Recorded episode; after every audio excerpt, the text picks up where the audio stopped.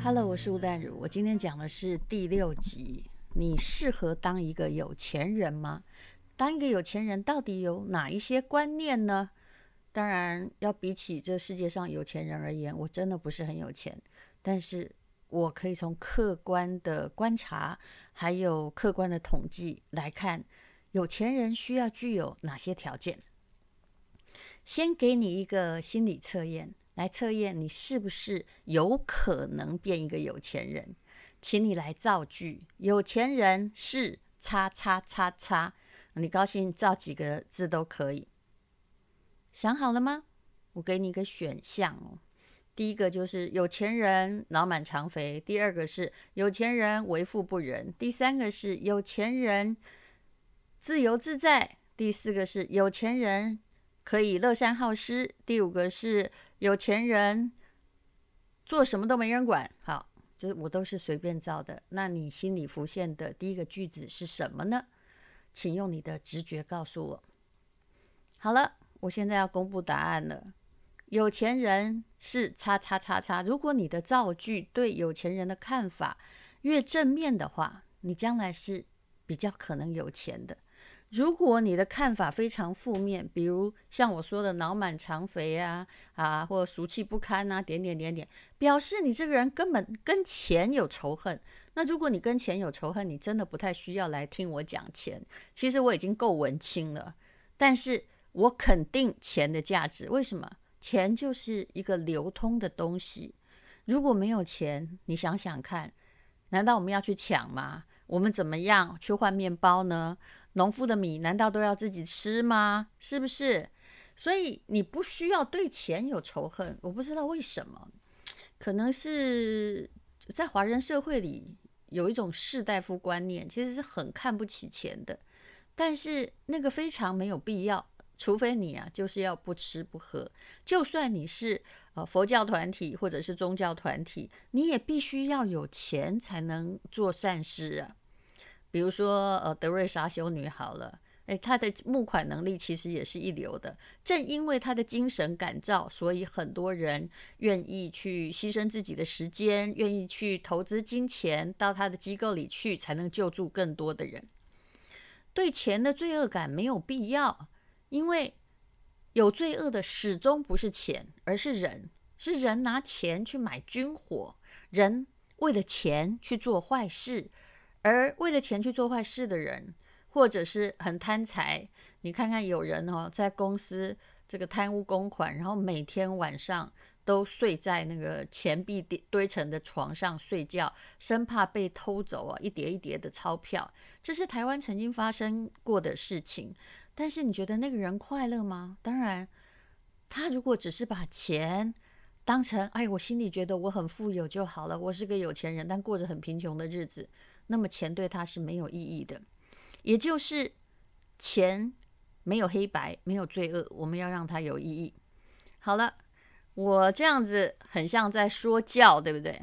但是呢，就让我再卖弄一个书袋好了，也就是管仲曾经说过一句话，他说在治理人民啊。仓廩实而知礼节，衣食足而知荣辱。当然，不要觉得我卖书，不要觉得我在掉书袋了。我的确很喜欢这文言文哦。他的意思意思就是说，哈，百姓家里的粮仓如果充足了，那么才能够顾到，才有礼义廉耻啦。那吃饭吃够了，衣服穿暖了，他人才会有品格。其实这句话倒是不灭的真理。你一定要先懂得把自己养活，有了基本的衣食住行，那你再来清高没有关系，而不要什么都没有，然后每天都在当酸民嫉妒别人。你觉得谁的钱是天上掉下来的？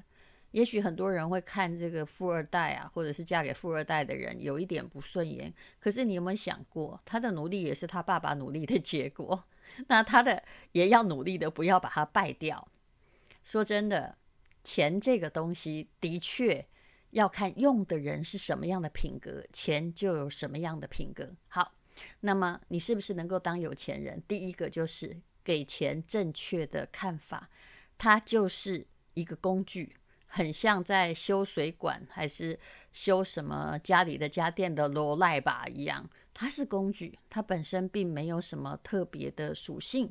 可是问题是，很多人呢、为了追求它，然后也许可以呃不顾别人的死活，而忘了这个意义的存在。好，那么再来第二点呢，你能不能当个有钱人？也就是你要用正确的方法来赚钱。诶，你不要以为我要说教，我要说的绝对不是那种老生常谈。我常常看到很多人。心里明明是想要过得比较富足，想要赚钱，可是做的事情反而是赔钱的事，或者他不知道什么叫做赚钱。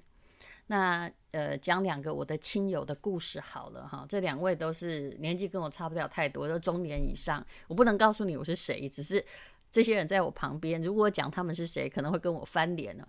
那这两位男士呢，一位喜欢宾士，一位喜欢 BMW。然后呢，就是有一次我的公司要换车，他们都来建议我，如果要买车呢，他说的那种最好有的什么有驾驶的快感啊，好，有一个是这个，呃，开出去比较有面子啊，比较安全。当然，他们两个讲了半天之后，我后来我公司买车，我走进去只问了一件事：哪一个维修费比较省？于是我就买了维修费最省的那个。那当然，每一个人有处理自己钱的方法，可是这个问题在于你的观念可能会影响到你有没有钱。这个喜欢呢换宾室的，我们就把他叫阿国好了。他好歹有一栋自己住的房子，因为要养老婆小孩，所以在父母的资助下呢，啊，就是其实房子也不完全是自己买的。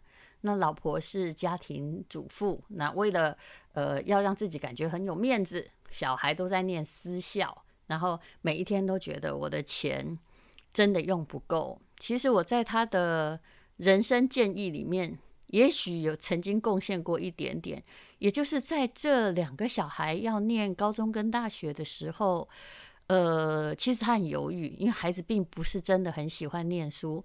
然后在私私校里面赶不上，孩子过得很快要得忧郁症了。那么到底该怎么办？我后来劝他转到普通高中，嗯，一个后来念高职，哎，发现孩子后来过得挺快乐的啊，比在私校在那里不断的给人家填鸭快乐，而且他自己也轻松了。他跟呃他的家里的收支，因为不要付出那么大的学费哈。而且小孩也不必再跟人家比较什么什么什么，呃，有什么或没什么，因为他们过得比较轻松。所以所有的财务考量都不要是做给别人看的，应该是考虑自己最适合的。如果你做什么，然后都要去秀的话，那么你的人生哈，在金钱上面的确会过得很痛苦哦。那么呃，另外一个叫做阿明，好了，呃。有一次呢，就我跟阿明吃饭的时候，我我说过他们都是我的亲友哈，不能告诉你是谁啊。我听他他讲话讲得好认真哦，他全部在讲英语。那这个阿明呢，他在美商公司工作，他的英文挺不错。那我心里在想说，可是他是在做什么国外大生意呀？哦，我就问他，原来呢，他从这个呃国外哦委托。国外的网友在帮忙他买零件，他很高兴的告诉我说，在德国哈，他的这个宾士车的某零件哦是台湾的二分之一价。如果他托人在德国买，付一点佣金，请人带回来，可以啊省个这个呃二分之一哦。对不起，可只能省三分之一，因为可能还有这佣金啊，还有邮费啊。那这三分之一这个零件是省多少呢？答案呢，可能可以省将近一万块。但是呢，在我看来啊，他为了这个零件已经忙得魂不守舍。虽然说现在打网络电话不需要钱，但是他显然没有算进什么，没有算进他他花在找这个东西的成本，还有他动用的友谊的成本。后来我就在仔细呢，他跟我，你知道，有人谈起车就是眉飞色舞，他就跟我说呢，我跟你讲哦，我非常精明，我每一部啊宾士车都是赚钱的，因为我都从德国买，买来自己开哦。那同等级的哈、要比在台湾省百万，因为他去买德国的不是很久的那种二手车。这位还是念气管的呢，那我想请问你，你听人家这样讲话，他有没有矛盾？我刚刚说，如果你要有钱，你对赚钱的概念要对。不要把赔钱当赚钱，你才会有钱。当然，我一想就知道他不对哦。什么叫做赚钱？赚钱，他都买来自己用，赚什么钱呢？哦，原来是假设这部车是二手车，在台湾还值一百二十万的话，那他可能就花个七十万买来，然后开了两年之后，再用五十万卖掉。其实他是赔钱呢、他没有赚钱啊。当然，他理由很多，他认为自己赚钱，就是因为他两年才花的二十万。可是这个还是一个 minus，这还是一个负的概念呢、啊，我只能说这个不叫赚钱。他每年的使用费，相对于同级车的车主，算是便宜的一点。当然，我观察了几年，他果然是不会赚钱的，因为他觉得赚钱的是，事实上呢，在这个损益平衡表上，应该绝对是赔钱的。好，这件事情小，也许你会觉得好笑，但是有一件事情我就要认真来讲，请这个保险的人不要生气。你在保险的时候有没有赚钱的概念呢？其实我们在现在的保单里面，如果想要公司多赚一点利润的话，他最好叫你买什么？答案就是投资型保单，其实卖的一直很好。我个人的观念很简单，我也有买保险，但是我的保险就是真正的保险。什么叫保险？保险不是保你不出意外，保险不是用来赚钱的。我相信本质上你同意吧？保险叫做补不足，救急难。也就是，如果你是一个家庭的赚钱的支柱的话，你最好帮自己保险，而且你保的险是要钱保的越少，保障越高。这个保障不是给你的，其实这个保障保障是给万一你倒了，你旁边的人要有一些保障。可是我们常常搞错了，很多人保险的目的真的是想要赚钱呢。投资型保单就是保险公司帮你赚钱的概念。可是真的能赚钱吗？有人敢做这个统计吗？呃，我记得蛮多年以前、哦，我看到了一个例子，也就是我跟一位基金的这个创办人一起去演讲，然后我们就讲了，其实保险最好就是保险，投资是投资，因为投资型保单很像是一只不断的被剥羊皮啊。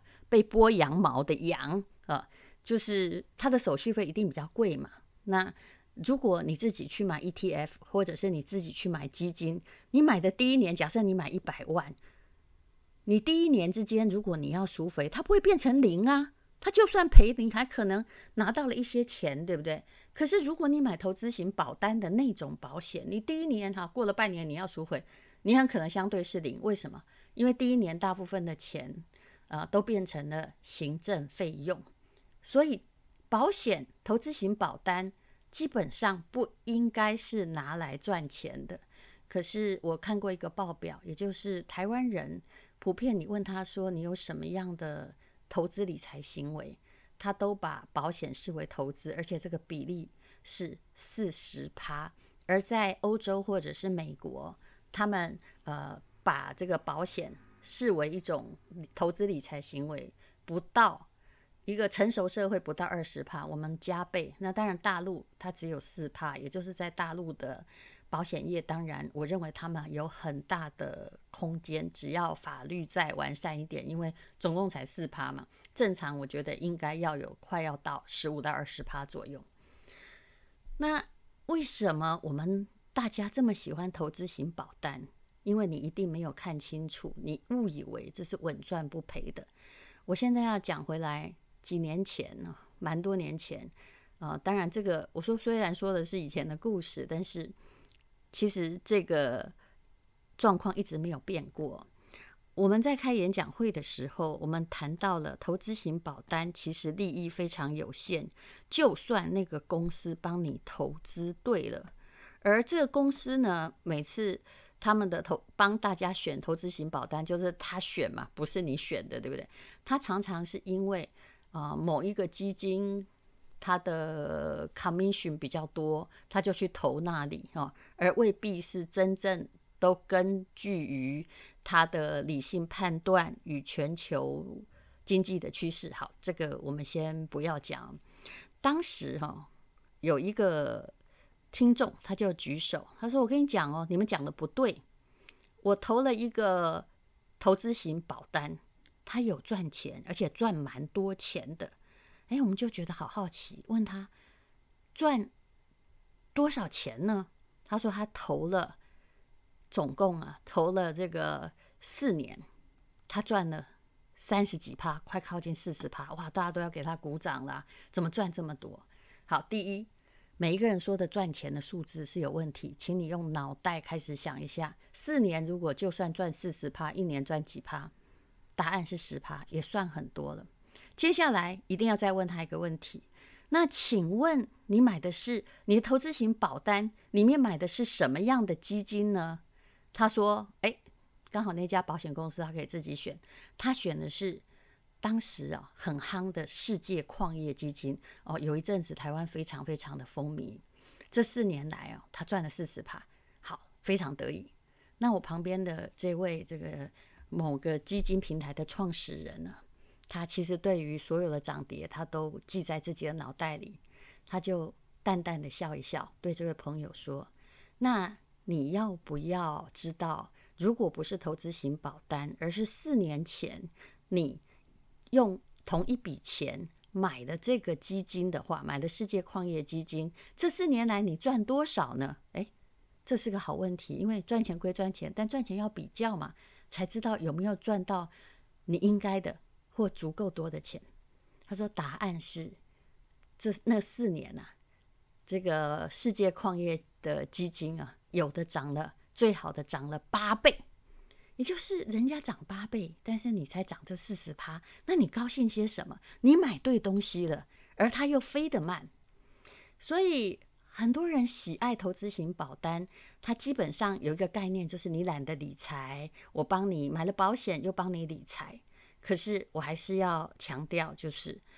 这不是一个赚钱的概念，保险就是保险，不要用保险来赚钱。你有听过因为保险致富的吗？听到我这个问题，你一定有点纳闷。就算你是保险业者，你也会纳闷，对不对？对，保险不会致富，如果会致富，也不会在你身上，会在谁身上？会在你的这个受益人身上嘛？啊，而且一定是你家里发生了很惨的事情。才会致富。我觉得现代人都要有保险，但是问题在于不要把保险当成了赚钱。我再次强调，我认为保险的概念就是在你的财务里面要救急难，要补不足。那也不用太杞人忧天，因为如果哈他弄了一个，就是假说假设说像长照这样子的东西哦，而且现在人都还会活很久嘛。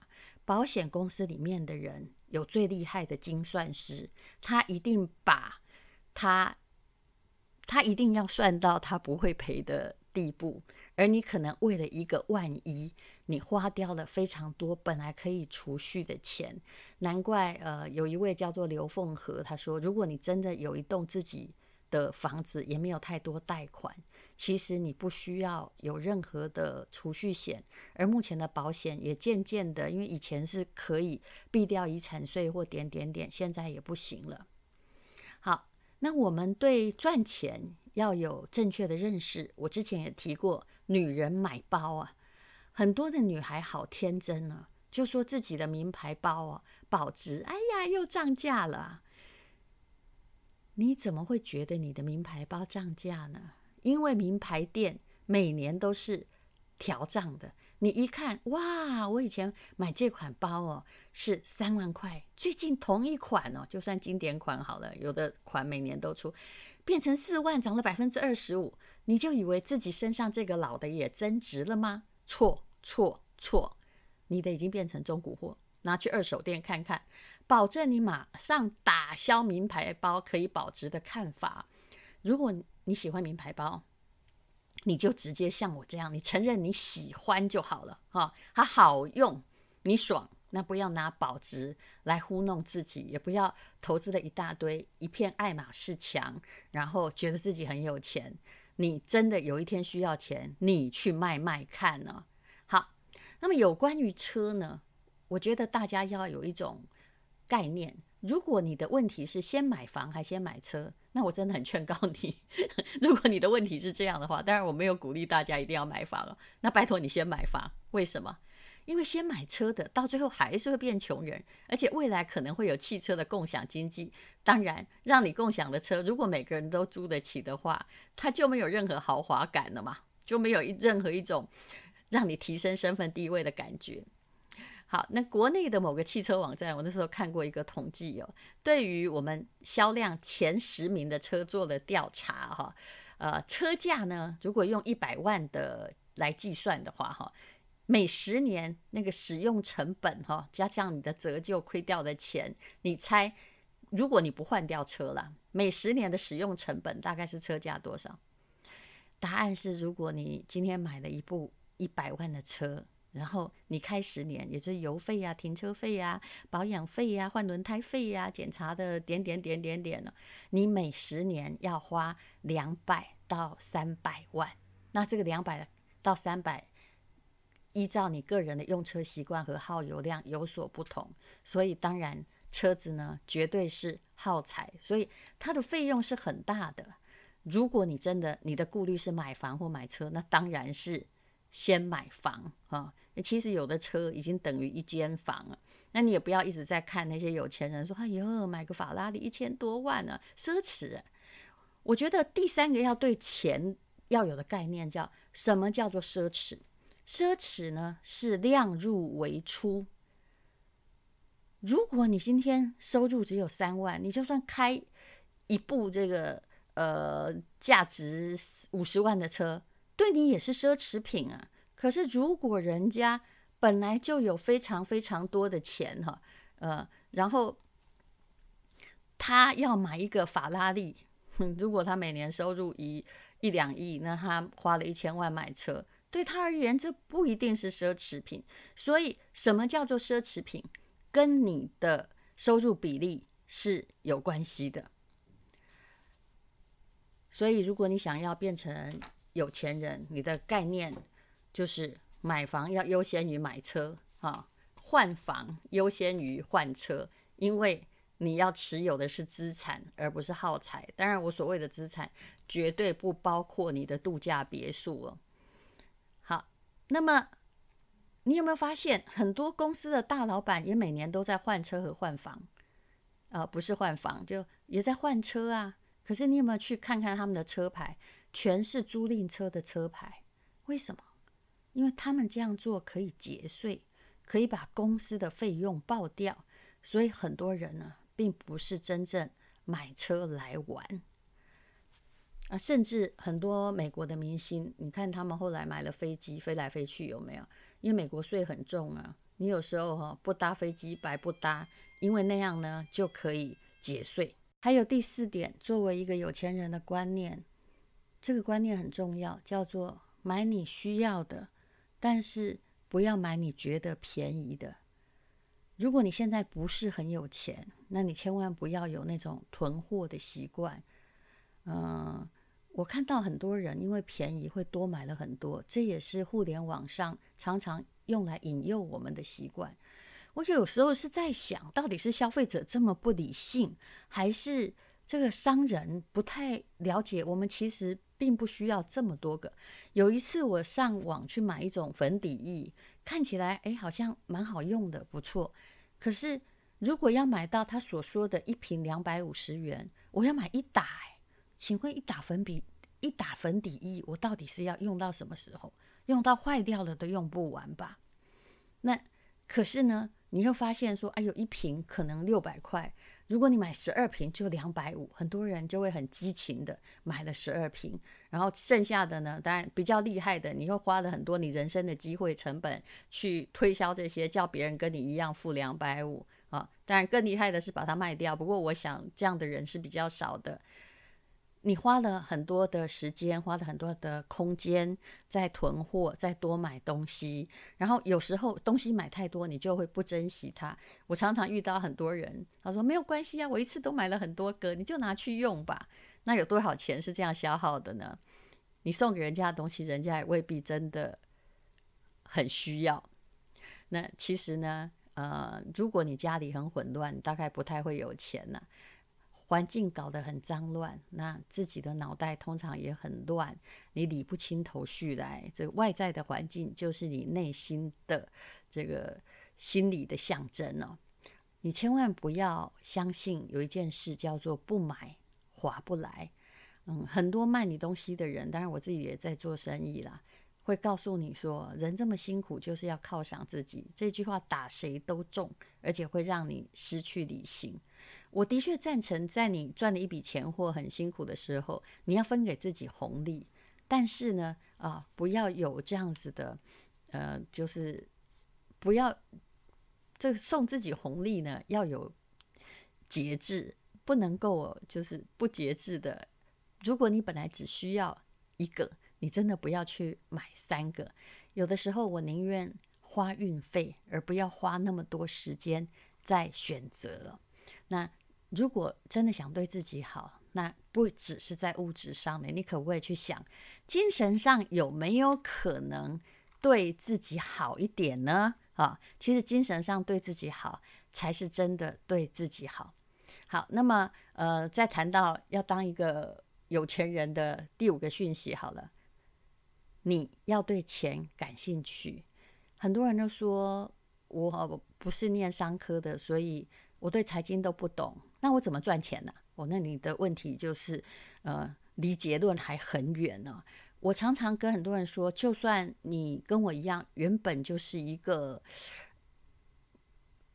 不是很爱算钱的文青的话，那你可以开始慢慢对自己有钱的养成计划，也就是每天注意一条财经消息。你高兴看巨亨网啊，或干高兴看钱杂志、商业周刊都一样。你每天看一篇，不要躲得远远的。只要呢，你不放弃，你一定有进步。这就是我的理论。只要出门，你一定就会到啊！只是看你每天走多远而已。方向正确，一定会到。所以呢，你如果真的想要当有钱人，而现在没有钱的话，请你注意一下，每天为自己。读一个短短的财经新闻，我还是觉得看字比较好哦。像我们这样用听的，有时候就像流水一样，就从一条河流从你旁边就这样子经过了。遇到有一些不懂的名词，你可能也忘了要去查询。其实商业周刊也是一个很好的选择啊，每天一篇，那你自己要懂得理财。那最后一点就是。如果你将来想要过的不算是有钱人，但是要过的富裕的生活，不要被骗。那么，如果你脑袋没有搞清楚的东西，你不要碰。这是巴菲特的说法，不是告诉你啊，只要不懂，全部不碰哦，那全部放定存。我之前已经说过了，定存其实你是在呃养老鼠在咬布袋哦，钱拿到那里看起来面额是一样。但是，今年一百万的东西，三年后要买的东西，恐怕买得到的，领出来买得到的，恐怕不止九十万。所以钱是慢慢的在变薄的。你怎么样去处理你现在有的钱呢？有时候你不要急，也不要道听途说，也不用听什么专家。当你要买一个投资商品，或者是要买一个东西，哈。你要知道它的原则是什么？那不知道的人呢？所有所有的傻瓜投资法都叫你买 ETF，为什么？因为 ETF 就是在选，呃，台湾，比如说台湾五十好了，他在选台湾最厉害的那五十个股票的公司啊，他自己帮你做组合，这一切完全不是比这个投资型保单哈，就是不知道你在买什么好。就是他 ETF，就是他在买五十个最值钱的、最有发展的公司，就算其中有一个看走眼，其他你还有四十九家帮你撑着，不会让你一败涂地。那这所有傻瓜投资法讲的就都是 ETF，那不要去碰你不懂的东西，比如说像期货好了。我觉得有一阵子，我听到广告一直在鼓励年轻人做期货。可是你知道期货也有统计数字吗？如果你有一百万哦，这是美国的统计，你拿出来，你啥都不懂，你开始拿来学期货，而且在这个期货场上拼搏的话，那请问多久你会把你的钱用完呢？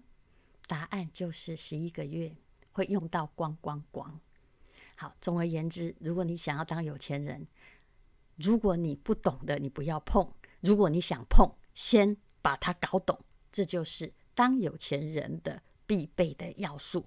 好，今天谢谢各位喽。